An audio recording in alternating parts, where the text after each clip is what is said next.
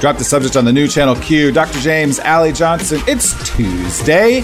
And on Tuesdays, we give you some tips. In fact, we call it just the Tip Tuesday. And today, we're talking about 11, 11 ways that veterinarians have shared with us that we might be un. Ah, ah, ah. 11 and now there's 12 ah ah ah, ah, very good uh, these 11 ways that we are counting that you may be unknowingly stressing your dog out and Ally reading this article kind of stressed me out because I feel like I do a bunch of these and we have kind of an anxious dog and I'm like oh crap maybe I've been making the dog anxious the entire time. It's a it's a little bit disconcerting to be honest. The dog is just sitting there with high anxiety, wondering, ah, is he going to look at me? What's going on? Is he going to randomly take me for a walk that I wasn't ready for? I don't know what's going on. But we also don't know how to tell the difference between excitement and anxiety in dogs. So that is Uh, yes. what's confusing. It, it is a big thing because my I, my aunt is a dog trainer,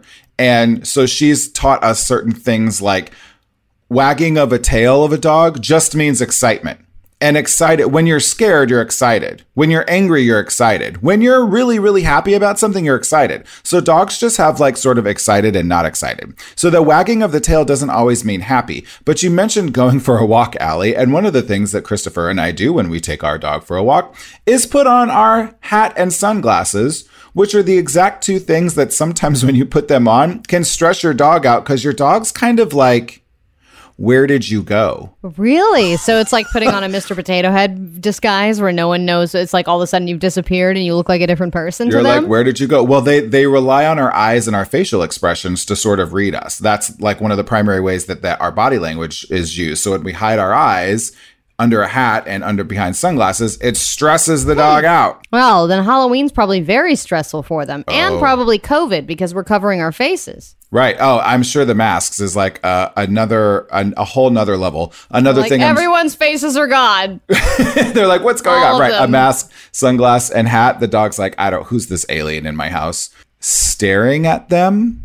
I think a lot of people have kind of known this, but you know, last week we talked about like this is a good way to communicate with your cat is to like do this like squinty eye stare, but it's actually the opposite for dogs.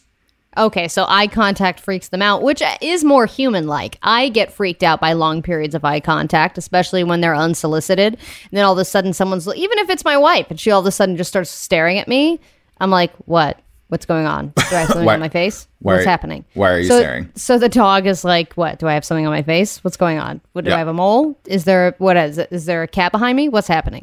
And it Which- starts which is freaking out. exactly how the dog is feeling. Right. The dog is feeling freaked out like you, Ally. The other thing that you might think you could be doing to reduce your dog's stress is giving them a nice, tight, squeezy hug.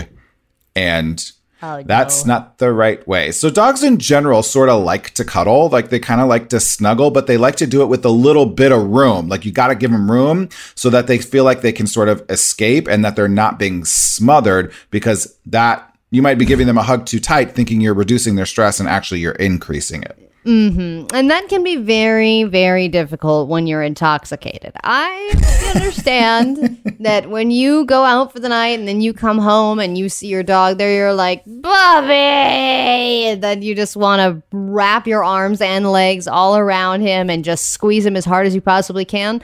That stresses them the F out, apparently. It sure does. You mentioned masks and things for Halloween. You might also be dressing your dog up, stressing, ha, stressing it up, dressing up your dog in costumes for Halloween. Yeah, don't do that. Don't do it. Not only is it sort of like a little bit lame, but also like it freaks dogs out. They're like, what is this thing on me? Which is sort of opposite of, you know, they have those vests that you can put on the dog that are like comfort them. Like it's like a nice gentle hug. But you like putting ears on the top of the dog's head and stuff like that. Nah, freaks them out. Well, especially when you buy a costume like two years ago and then the dogs gain 10 pounds and you try to put the same Robin Hood costume on them and it's way too tight and they look uncomfortable and they basically have the dog equivalent of Muffin Top and they just look very shameful at you.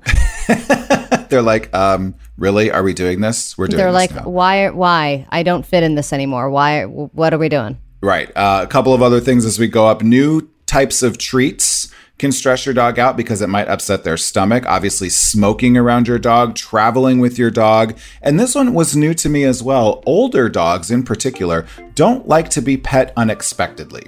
So give them a little bit of warning when you're coming up to an older dog, like, hey, Schmoopy Poo, I'm gonna pet you. Here I am, touching your back first and then your face. It will help a lot. Yeah, once that cataract sets in, you better give them some warning. All right, when we come back, drop the suspect. Scott Peterson is getting a new trial. We'll talk about that next.